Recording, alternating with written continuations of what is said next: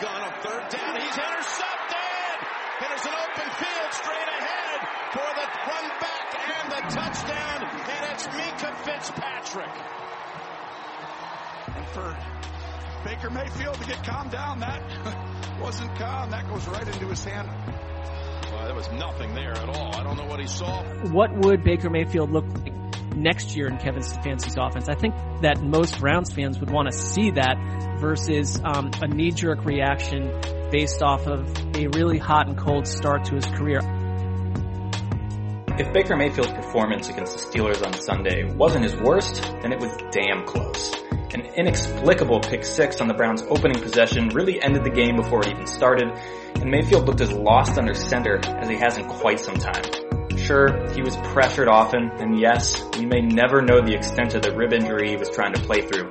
But those things don't really explain away Mayfield's recurring inability to see the field or diagnose a defense after the snap. The Browns are 4 and 2, and they remain on a path toward the playoffs, but Mayfield's continued mistakes are starting to ring a silent alarm.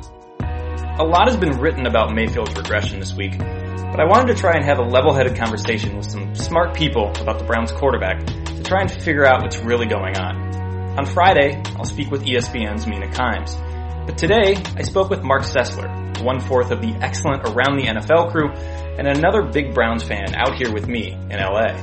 That's whose voice you heard on the intro, and we got into a sprawling conversation about the number one draft pick in 2018.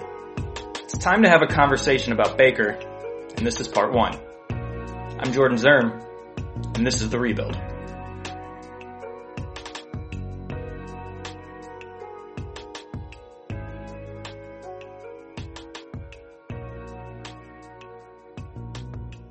I am very thrilled to be joined by Marc Sessler. Um, you probably know him as uh, a member of the Great Around the NFL podcast, uh, which if you are not listening to on a weekly basis, uh, then um, I would strongly recommend that you do. He does some writing for NFL.com. He does 13 other things. Um, I've been fortunate enough to work in the building opposite Marc for a, a year before this uh, pandemic hit. So it's always funny, Marc. I think about um, we've talked about this before, but we met for the first, really for the first time to get coffee, like right, I forget what exactly month it was. Was it February? But it was like really close to before things got, uh, things got really bad. And that now feels like a complete lifetime ago. I think it was weeks before. I mean, it was, it, I, and I think we talked about, hey, you know, let's do this again in, in a week or two. Yes. And then suddenly Tom Hanks got corona. Um, a couple NBA players did. The whole thing melted. And I've not been back to that office since, and I, I have alerted them uh, to this, and I've told a few people about it. So I hope that they've looked they've looked this up. But I left like um, a variety of like pieces of fruit in my desk from from our break room, and you know I'm sure they went through, but you know it's not really coda in a building to go look through people's desks in general. So I don't know what the status of that is. Um, and I'm not sure that we'll ever be back in that office because uh, we're moving to the Rams facility. I yeah. guess we call it the Rams and Chargers facility. Yeah, um, I, I'm the same. I have not been back to, to the office since right around that time. Uh, it's very weird. I, you know, I've only been out here, um, in Los Angeles for about, it's been about like a year and four or five months now. So, I mean, it's been a little more time, but, um, you know, it's, it's weird to be out here and then all of a sudden everything is sort of shut down and, um, I'm fully used to operating from my apartment now and the office feels like it was a very long time ago. It's just, it's just wild how much things have, have changed. And um, yeah, I, I, sort of use our, our coffee meet for a a remembrance of of the last sort of one of the last normal things I did before uh, before all of this started. Um, but as I'm sure a lot of you know, and if you don't, Marc is also a a big Browns fan. He's a part. He's got a seat at the table as a as a resident Browns fan. Um, you know, Marc, and I, I, wanted to to catch up with you and, and talk specifically Browns with you. I know you obviously do a lot of national stuff around the NFL, but you are a Browns fan at heart, and you gave a really great um, sort of impassioned speech on on the podcast uh, last week ahead of the Steelers game. I think um, I tweeted a, a part of it because it really sort of resonated with me, um, and and it was before the game started, and we were all feeling, you know, I don't know if everybody thought the Browns were going to win that game. I certainly thought there was a chance they could win. I, I don't know if I thought that they were actually going to do it. That Steelers defense is, is obviously very, very good. And we saw that to an extreme level on Sunday. But you had sort of talked about on the podcast and the part that I really, um, I really liked was just about, you know, the Browns have been getting bullied, especially in Pittsburgh for, you know, for me, I'm 31. Um, I really didn't start paying attention to the Browns until they returned in 1999. I don't really have a memory of them. Uh, the original Browns, the, the good Browns, the normal Browns. Um, that's more my, my dad's world, but, you know, most, for my entire lifetime, my memories of like Brown Steelers is a a blown playoff game and just thinking about like Troy Polamalu about to jump over the line on a blitz and you're just terrified. You know he's going to get to the quarterback or somebody on the Steelers is going to get to the quarterback and just having absolutely no confidence that the Browns were ever going to win a game, especially in Pittsburgh. And and it felt like okay, this time you know it might be a little different. Um, and then it it was just sort of that exact same feeling after the game. I'm I'm curious your initial, like your immediate feelings after that game uh, last Sunday were what? I mean, I think because I am underneath like the the jobs that we do and stuff. Like I am a Browns fan, and my Sundays rise and fall, um, and typically have fallen pretty hard. You know, during my entire time at NFL uh, Network, it it it left me low because you look at their you look at their games this season and you have the 38 to 6, 38 to 6 uh, stink bomb against the Ravens. And then these four really hopeful weeks that suggested, wait a minute, that was them getting out of the gate a little rusty, but now we've got this mauling offensive line. Um, you've got talent all over the place on offense. Baker Mayfield's being well coached by Kevin Stefanski, who I'm enjoying more with each week and who I believe in. I don't have to spend, you know, Monday through Friday wondering if he's actually in the office preparing the team or not. And then Pittsburgh happens and it's 38 to 7. So we got like one point better against AFC North um, heavies than we did from week one, I guess. But um, it, it left me in a jumble because it confirms to me that, and I think re- realistically speaking, like we we probably you know you'd feel this way going into the game. Like you said it wasn't like you're you're, you're irrational if you're running around thinking that they're going to take care of business um you know easily. I i predicted a 34 to 31 win in overtime but i don't know if my, in my heart like i would have say I really believe that. It's just like you, as the week goes along in Steelers week, you want to just get more hopeful and uh, you you you start to believe in these dreamy scenarios that might be. And then Sunday um, arrived and just was a it was like waking up from um, a, a, beautiful night of drinking with friends, and suddenly like you're late for work and um, everything's a mess. I mean, it was just a, it was a dose of reality. And you mentioned, you know, if you latched on in 1999, it felt a whole lot like so many other Steelers games, almost exactly the same. And it, to me, it was like, oh, well, what step forward has this team taken? Now, I think like you get a few days out and you just say, look, they, they're in a different tier than the Steelers and Ravens, and that's okay. It, this was not going to happen in one year. Um, I do think that the parts are in place though, from the front office to the coaching staff to have some optimism about where they can be you know, by the end of the season when they play Pittsburgh again in week 17, or just in general that maybe this will be a regime that doesn't get flipped and rebuilt um, in January, which seems to be an annual tradition for the Browns. Yeah, I, I agree with you on on all of that. I think that for as disappointing as that loss was, it was somewhat refreshing, and I can't really remember a time when I've heard a coach sort of say this, but for Stefanski to sort of admit um, after the game and both in, in his sort of pressers that he's done this week that he regrets some of the play calls that he made and he wouldn't he wouldn't make them again in those situations. I found that really like open and honest and refreshing and I think it does speak to the the level of coach that he is. Now obviously, you know, he's 6 games into his coaching career, but I think you've already seen from him an ability to really call the type of game that he wants and sort of um, up until that Steelers game, and yeah, I sort of tossed that that first game against Baltimore out the window a little bit just because of it was you know the first game in a shortened off season against a, a really really good team that had been together for a while. But in between those games, like you've seen the offense really hum, and you've seen exactly what Stefanski wants to do, and I have a ton of faith um, in him to sort of use it as a learning experience. And when he says something like that, like, you know, there are play calls that I regret and I won't make again moving forward or, or against that team, I think that's really, um, it's just refreshing to hear. And so I feel I feel very confident in that. I feel very confident that this remains the most talented Browns team I think they've had since they've come back. Um, that gives me a lot of hope. And you know, obviously their schedule really opens up now, uh, where I do believe it is the the easiest in the NFL as they move forward. So yeah, like you said, you know, as they get to these next games, uh, second go rounds with the Ravens and the Steelers, you you hope that they may not be wins, but they will, they'll at the very least be competitive and not sort of be carbon copies of what we've seen in their first two meetings with them. But I think that that does sort of transition into what the main topic of conversation has been this week about Baker Mayfield because for as, as good as I think Stefanski is, for as talented as this offense is,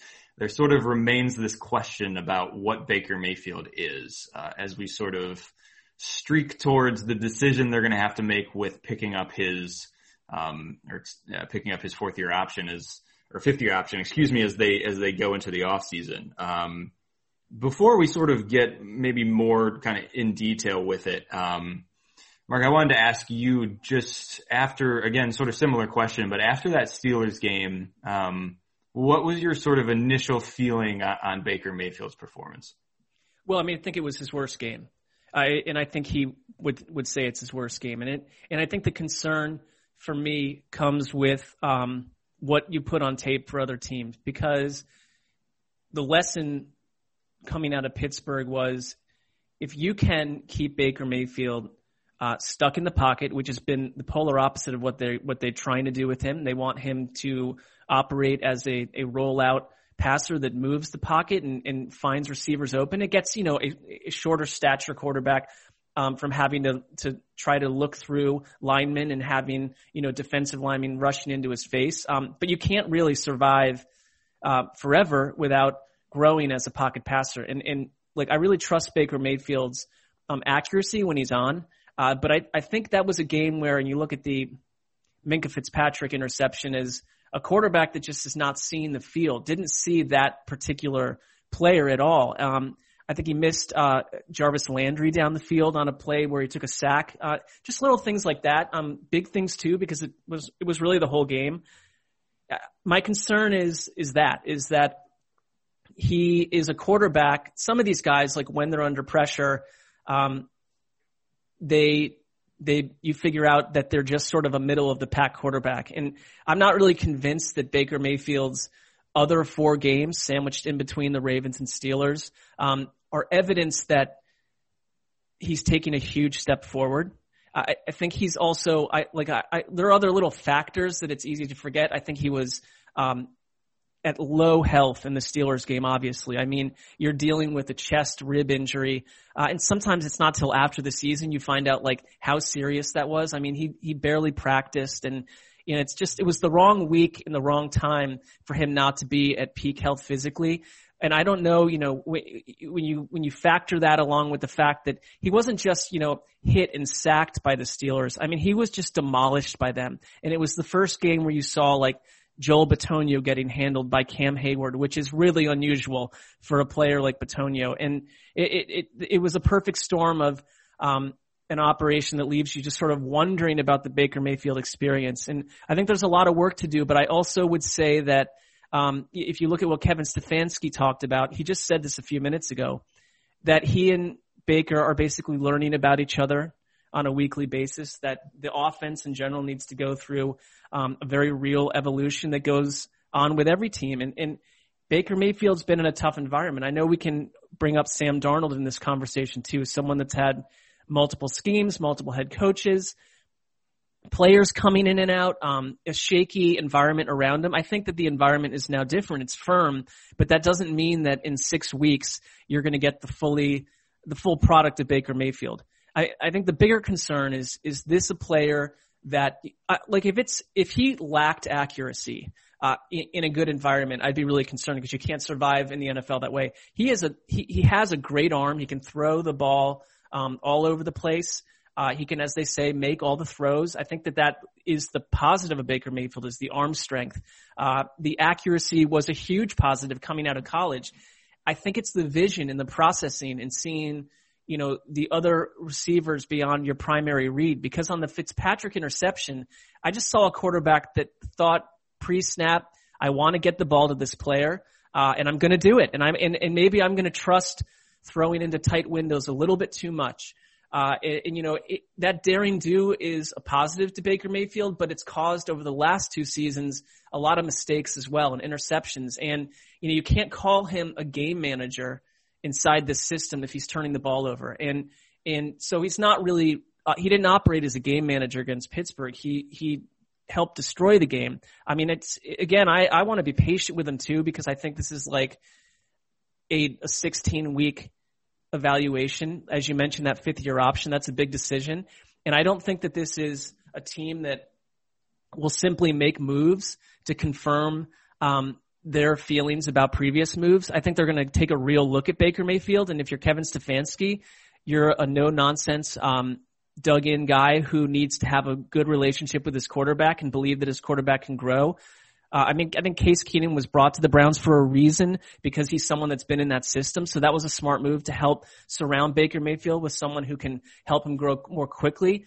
But at the same time, you don't want Kevin Stefanski wondering what Case Keenum could do instead. I, I, I think all that's down the road. I, Baker Mayfield to me, like it's a week to week league and we love to, he's a guy that's going to get, um, ripped apart every time he loses on national TV also because there is clearly aspects to Baker Mayfield that don't jive with certain football players, certain analysts, certain everything. Um, I think for the Browns fan, you just want to see growth, and and there have been positive signs, but overall, like I'm not convinced he's that different of a quarterback than last year. I think he's in a more organized environment, so I want to see those traits and those games from Baker Mayfield that convince me. Wait a minute, we have something here in this quarterback. Yeah, he's such a um, he's such a fascinating case because, like you said, he really he can absolutely make all the throws, and some of the throws he makes. And, you know, the one against the Colts, uh, where he hit Kareem Hunt in the back of the end zone while he's, you know, sort of scrambling away from pressure. Really, really impressive throw. Um, I think he's one of the best quarterbacks I've seen at sort of when he rolls out of the pocket and he has to quickly sort of flip his hips and let the ball go. Like he's really, really good at that. I think about the touchdown in week two against um, the Bengals to Odell Beckham Jr. where they sort of bootlegged him out and he had to quickly kind of flip his hips and, sure. and hit Odell. Like he's, he makes throws. You're like, wow, like that, there's a really good quarterback in there somewhere, but what, what sort of has made me press pause is like the things that he has become that he's really struggling at and that he's really regressed at are just so fascinating. Like his numbers in a clean pocket are really bad and that's, and it's just very strange. Um, I mean, I know there are quarterbacks, uh, in history that are better sort of when they get out on the move and that's something you mentioned as well. He obviously is very comfortable getting outside of the pocket. Um, but it, it's not that like he's just bad like against pressure in the pocket. It's like he's even just struggling when he just has to throw from a clean pocket and he's not rolling out. And that to me is a very concerning thing that is going in in a direction that you don't want to see it. And and I do think this sort of um, I've touched on this before, but there is such a pattern to his interceptions, um, especially the one that he threw to Minkah Fitzpatrick, where he just doesn't see a defender in his throwing lane. Um, and if you go back to, it's interesting because I think if you go back and you watch some of his rookie year, uh, when defenses didn't really know what he did well, you know, the Browns did a lot of that sort of those quick throws where, you know, he's maybe quickly faking it to a running back and then hitting a guy in a slant. And all of a sudden defenses are starting to put guys in his throwing lanes and, and sort of realizing what his tendencies are. And he's just not really made an adjustment yet. And that's going on about a, a season and a half now. Um, and that, that is certainly worrisome. But I think like you said, like one, you know, they're obviously like Baker Mayfield is playing the rest of the season. They have an easy schedule. I have no doubt he's going to, I think he's going to play really, really well against the Bengals next week. Now, obviously the Bengals are not an opponent you want to set the baseline at as to performance, but like Baker has a chance to go on a little bit of a run here and sort of quiet some of that, but it's not going to be the sort of quality of opponent that maybe you would hope it would be. But uh, also, the other thing is, Marc, it's like what I don't know what other option they're going to have. This is especially when you're thinking about like next year and picking up his option because they're not going to have a high enough draft pick to really to be able to consider any of the elite quarterbacks in this draft. I guess people, you know, talk about Trey Lance from from North Dakota, who I, I honestly haven't watched enough to really have an opinion on. I just know that there are people that think he's, you know, in that sort of second tier of QBs after a Justin Fields or a Trevor Lawrence and that he's really talented. But like, you know, that's a, that's a risk. Do you want to, is that what you want to spend your draft capital on? And is he even going to be there? And then you look at like the free agent quarterbacks and that uh, coming up in 2021 and that list is outside of Cam Newton, that list is abysmal. So it's like, I don't even really know what the Browns option is going to be if, if they get to a point where they're like, okay, like Baker Mayfield just isn't good at these things and our offense is not going to be able to go where we want it with him. I don't even really know what you do, Marc.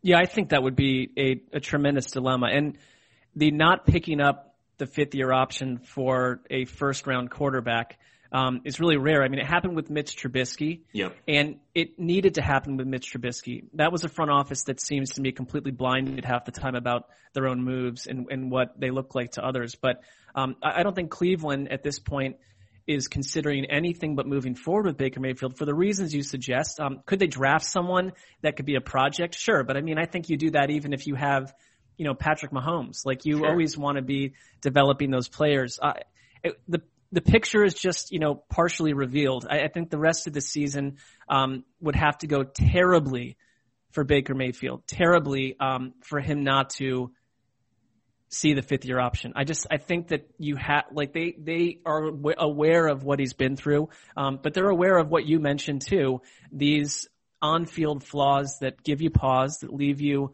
a little concerned about how fixable they are.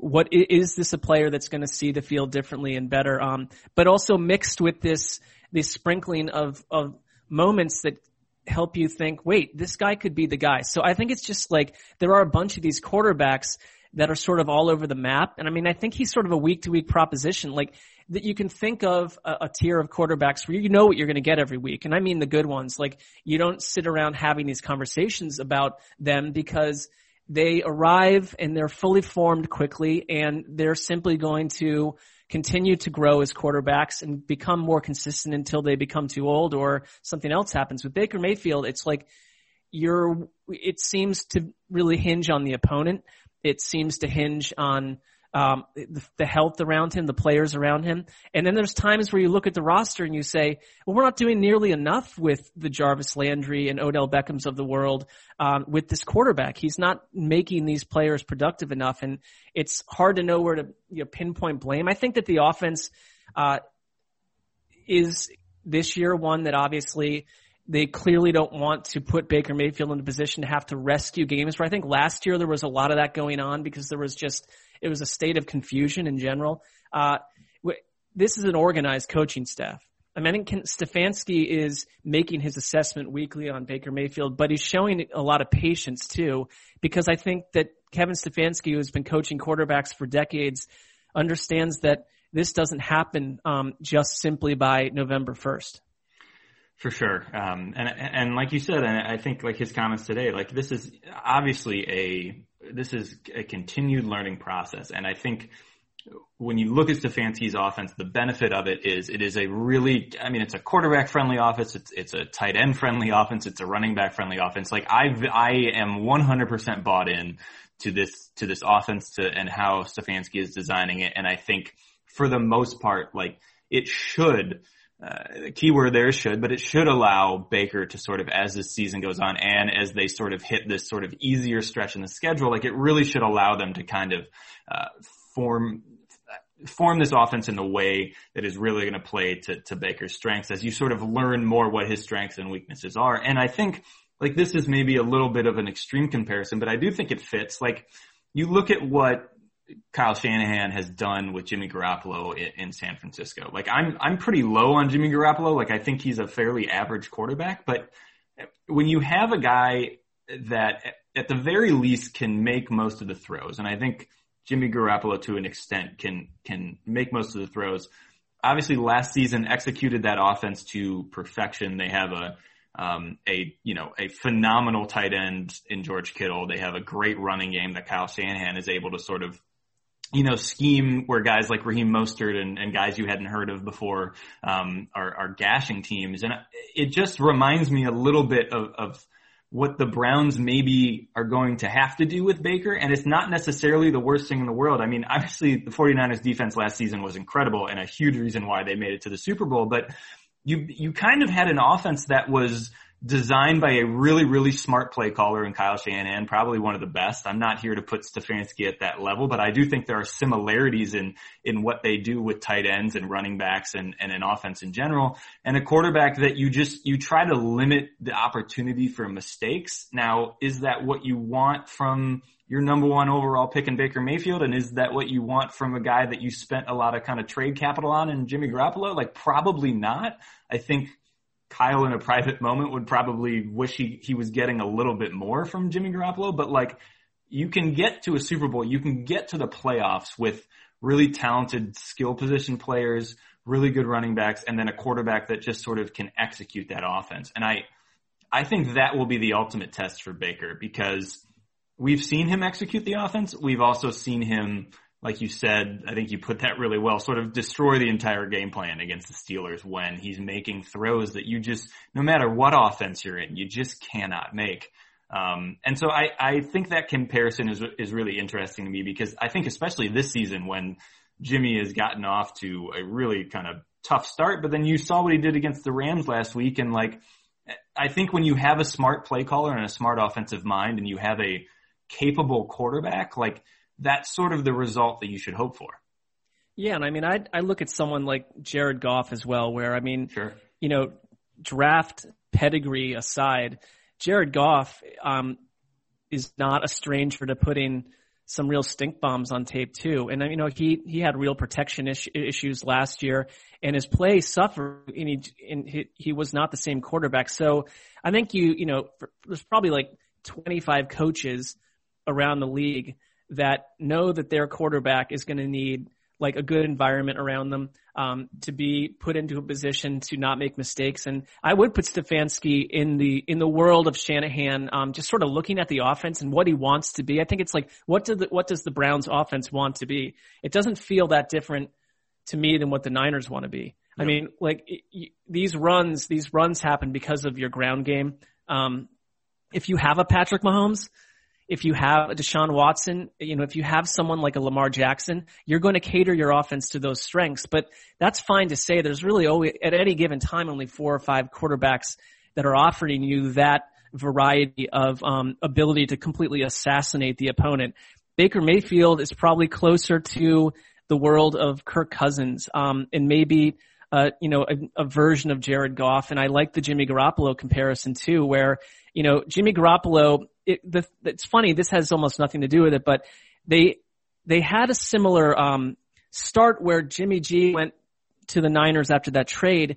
And we spent all off season talking about that. I think it was like a six game sample size where he looked dazzling. And it was like, wait yeah. a minute. And they signed him to that contract based on that sample size. And, and I think the person and what they saw of him in practice and who he was. Um, so, you know, that, that was their evaluation. And I don't think it was necessarily like a mistake, but that's not someone you, we think about the same way today. And, and Baker Mayfield had his incredibly hot start where, you know, and the PFF put out this, um, notation that in 2018, Baker Mayfield had a score of 80 plus um, in seven games. Um, last year he had one that way, and this year he has none. So it's like I I want to trust the 2018 part, but I like what you said too. That I think teams out of the gate were trying to figure out what to do with Baker Mayfield when they were confronting him, um, the same way you would with any young quarterback who is only giving you you know 240 minutes of of tape, and that's changing now. I mean, I think teams are figuring out that if you can do certain things to Baker Mayfield. Um, if you can make him uncomfortable, he is a guy that too often kind of locks onto his target.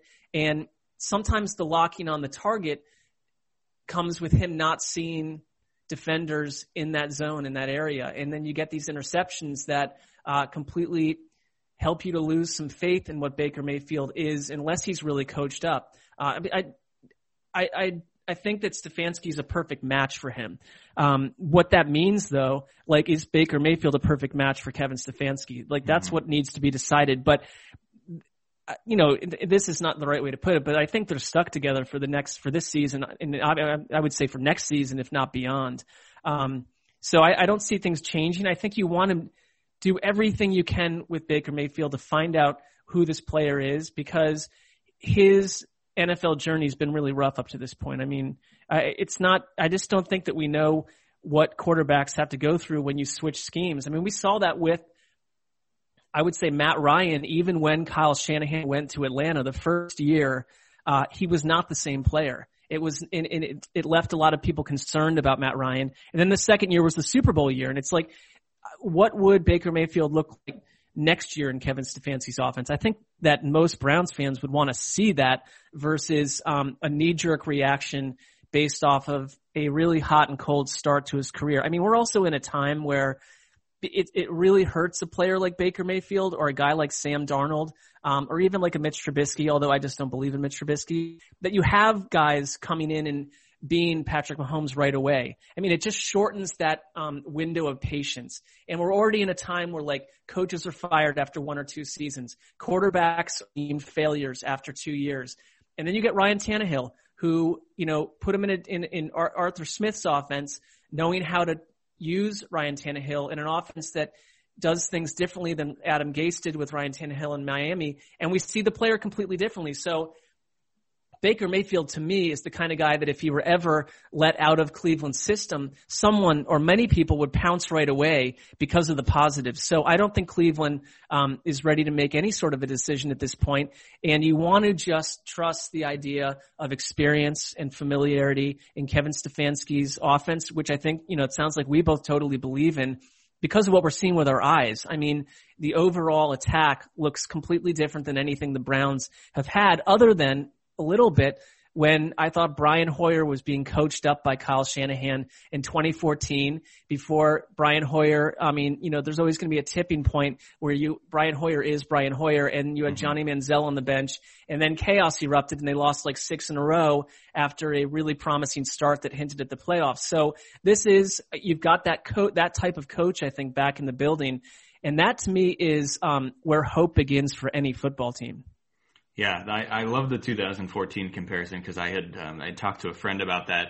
Um, just how similar, you know. I think obviously I think Baker is much more talented than than Brian Hoyer was, and you saw what Brian Hoyer did up until yeah. I remember it sort of started like when Alex Mack broke his leg, and then it sort of just right. it really started going backwards from there. Uh, and then before you knew it, Johnny Manziel was starting, and that season um, went downhill quickly. But it is sort of again, there's, you know, there's that name, there's Kyle Shanahan, there's, you know, being able to run with some outside zone and, and those type of schemes. And like, I, I do think it's right there. And I, I also think the, the optimist in me, and I, I somehow have remained an optimist through all these years of Browns football, but like, when you watch Baker in his rookie year, he just like he was fearless. Like he was ripping throws. I think one a lot of people remember is the one against the Panthers and that beautiful pass he threw to Jarvis Landry in the end zone where he just, he got out of the pocket and he just ripped it. And you're just not seeing that type of confidence and fearlessness from him anymore. I think like when he's throwing into windows where he's not seeing guys, I don't think that's fearlessness. I think he's genuinely just making a pre-snap decision and going with it, um, no matter what. And that's a little more sort of maybe not reckless isn't the right word, but just not a smart decision. I, the type of throws where he just would, you know, a guy would flash and he would say, I'm going to trust my arm and I'm going to rip this ball. Like for whatever reason, he's been so hesitant with that. And I wonder if last year really broke him in that area where because there was absolutely no structure around him, because there was no identity on offense and the Browns were sort of just after their opening script, just throwing stuff against the wall. Um, and he threw so many interceptions. I wonder if he just kind of like is holding back in that area. And my hope is that you mentioned that pass that he could have hit to Jarvis Landry that he ended up taking a sack on. I actually tweeted a screenshot of it because had he at the exact moment that he hit the top of his drop just let the ball go, Um, now, was there a little bit of pressure? Yes, but he had time to make that throw and Jarvis was wide open going across the middle. And those are the type of throws that he's just not really attempting anymore. Um, and I, I am hopeful that that is a mental thing and that is a thing that as he becomes more comfortable in Kevin Stefanski's offense, as he trusts that this offensive line is going to continue to give him time, that he's going to start ripping some of these bigger play throws that he just, for whatever reason, whether it is because he lost confidence after last season, um, that, but you're just not seeing him anymore. And I think you saw a lot of that in 2018 where like those are throws that no matter how much tape the defense has on you, if you can make them, they're not going to stop you. And I really hope that he's able to sort of get back to just not thinking so much and, and really just throwing it. And I think that's a, a mental thing that's really hard to, to kind of quantify. Yeah, I like what you just said. I mean, I, there, this is coming at it from a little bit of a different angle, but after, um, that Bengals game, they put out, um, like a, a mic'd up, NFL mic'd up episode and it featured, you know, Baker heavily. And um, there was another week of that too. And I, I just wanted to watch him because it brought me back to like 2018 when they did a few of those on him as well, when the Browns were kind of vibing. And it was the whole Baker Mayfield um, ultra confidence, the absolute ability to um, speak with his teammates, to razz people around him, um, just having fun and kind of like, you know, for if Baker Mayfield were on another team, would I find him a little annoying at times? I think probably a little bit. Um, but but as a Browns quarterback, it's like you take the good with the bad, and like when he's playing well, and you get that that kind of alpha male, um, alpha dog personality. I think that's the the, the Baker Mayfield experience, and you, you know whether or not that's what you'd want in your quarterback, um, I'm fine with it if he's succeeding. And and the, so to go back to the the mic'd up episode from this year I was encouraged to see that he was that way still with his teammates, with the people around him, um, kind of jabbing with coaches, uh, versus the public Baker Mayfield, which has been so sullen. Um, and we get it. The, you know, operate in silence and last year's last year and, and the commercial stuff aside. I mean, there's all these things happening at once, but I think that Baker Mayfield, the player, wants to be taken seriously and wants us to know. And he's, cause he's mentioned this and made a point of it um, over and over that study, tape study matters to him, preparation matters, that he wants to put football first. I, I think that last year, like you could look around on that whole team and it was clear that football being put first was not being done in the same way that it was for the teams that advanced onto the playoffs. They just, they, that's changed now. I think that that whole building today, um, has a different code and mantra and, and, and, mission statement. And that changes a lot. And Baker's bought, bought into that. So that's the first step is that I think that he is that guy. But I also want, I don't want to lose the Baker Mayfield that for all the haters and, you know, whatever, that you're always going to have people talking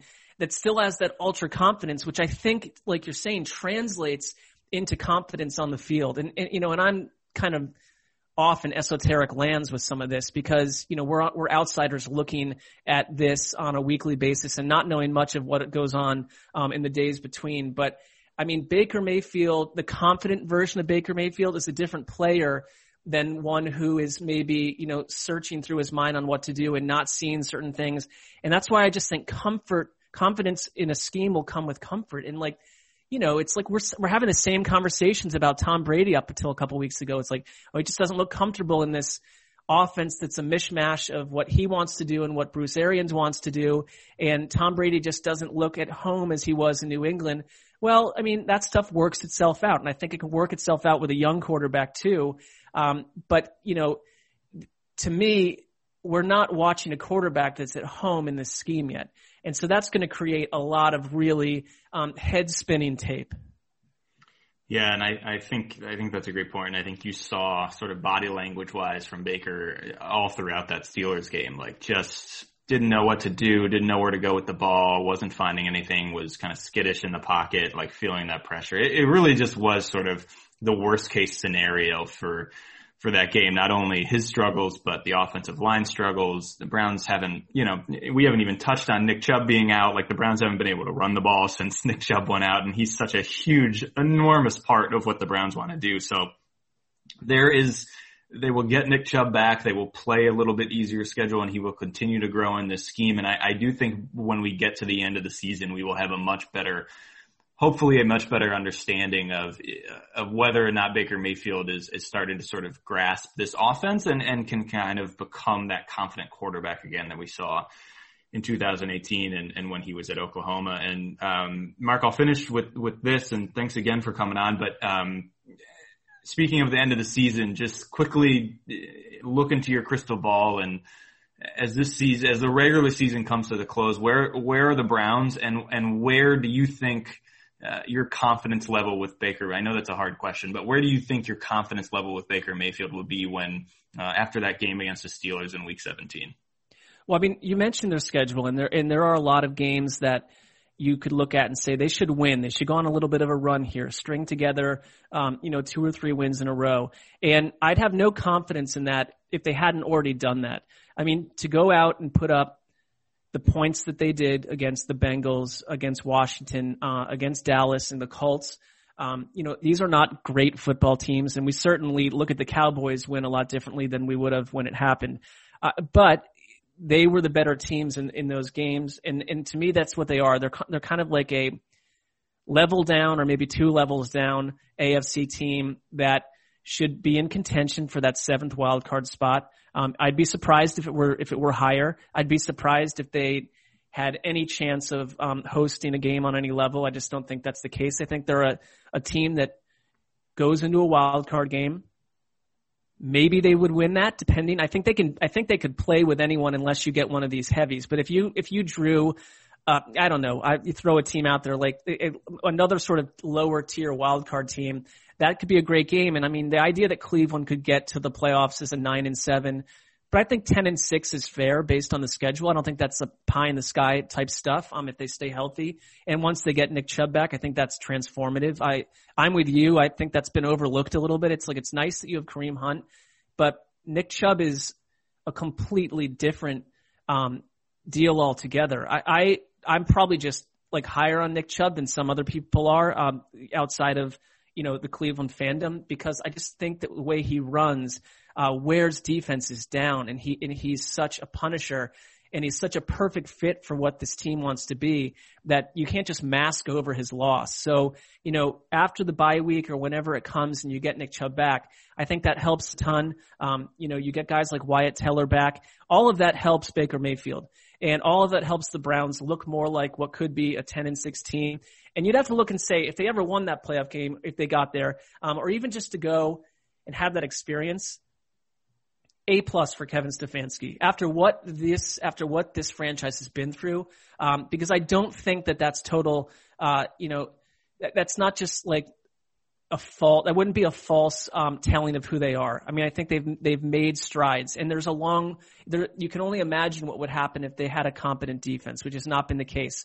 So I have an optimistic feeling about the path forward. And when it comes to Baker Mayfield, I mean, if they achieved all that stuff I just mentioned, he'd be part of that. I think he'd be someone though that you'd have to be. I, maybe the problem with Baker Mayfield is adjusting our expectations if someone said, look, we're going to sign this quarterback, he's going to be like the 20th best quarterback for a couple years or, or even sometimes dip lower than that. And by metric standards, he's much lower than that right now. But he's going to do some things that make you think that the ceiling could grow at some point. Like to me, that's where we are. And you know, I think talking about Baker Mayfield is also um, a bit confusing because we're seeing week to week such different performances that when I think about him, all I really can say is I just need more time because I'm mm-hmm. not ready to say where he is yet. And I think at the end of the season, you know, they play Pittsburgh week 17 at home.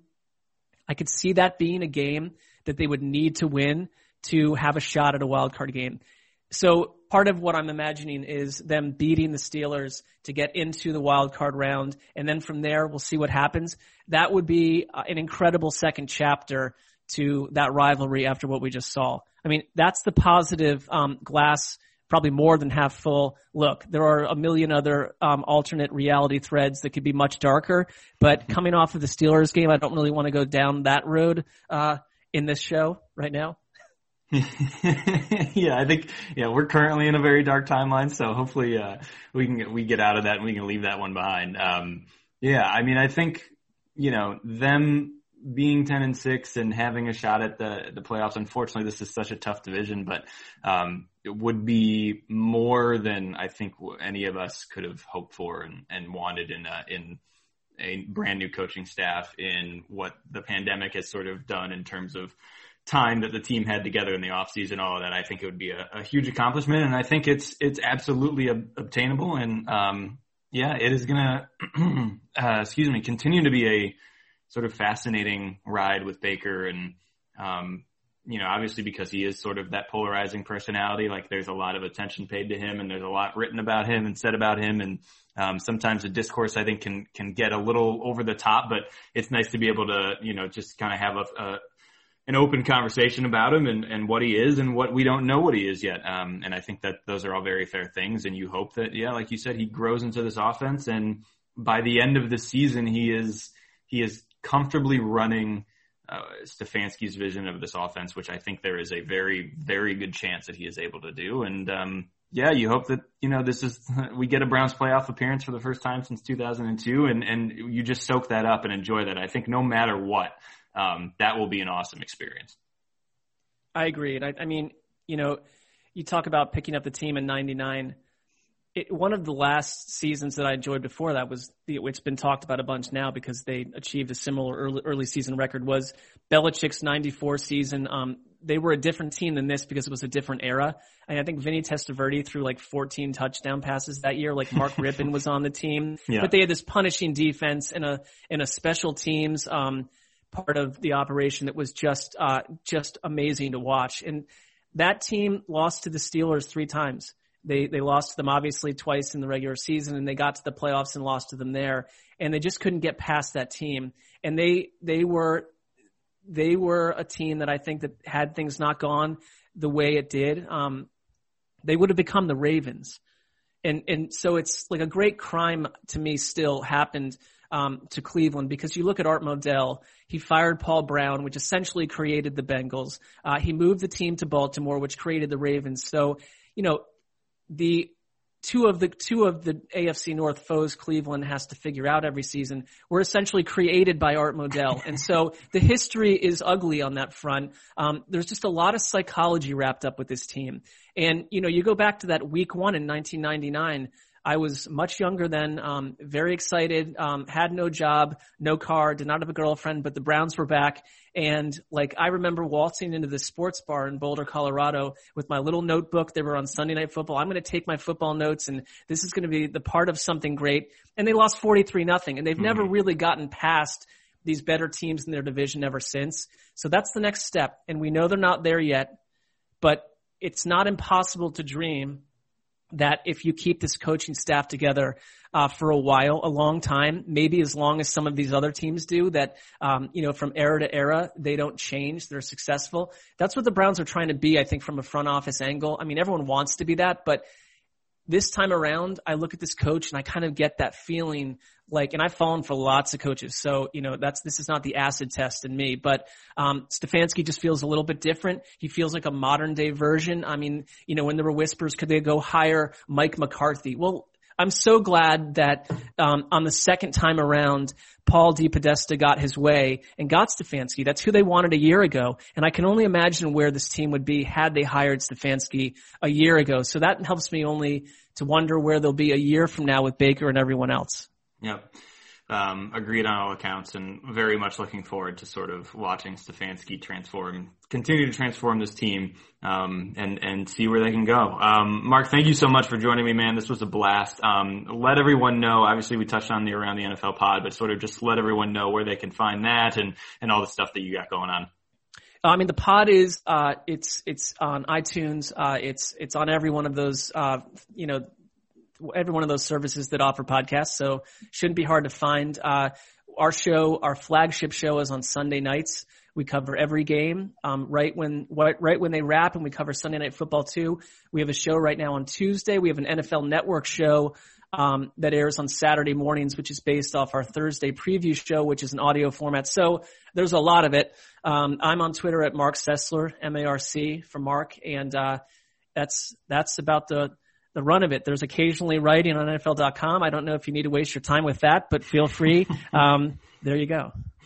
All right. Well, uh, yeah, be sure to, to give Marc a follow on Twitter. Great follow there and, and check him out on the uh, around the NFL podcast. One of the, one of the very best in the NFL space. So Marc, thank you so much for joining me, man. Oh, thanks. It was really fun and uh, we can talk again maybe in sunnier times. That will, that would be wonderful.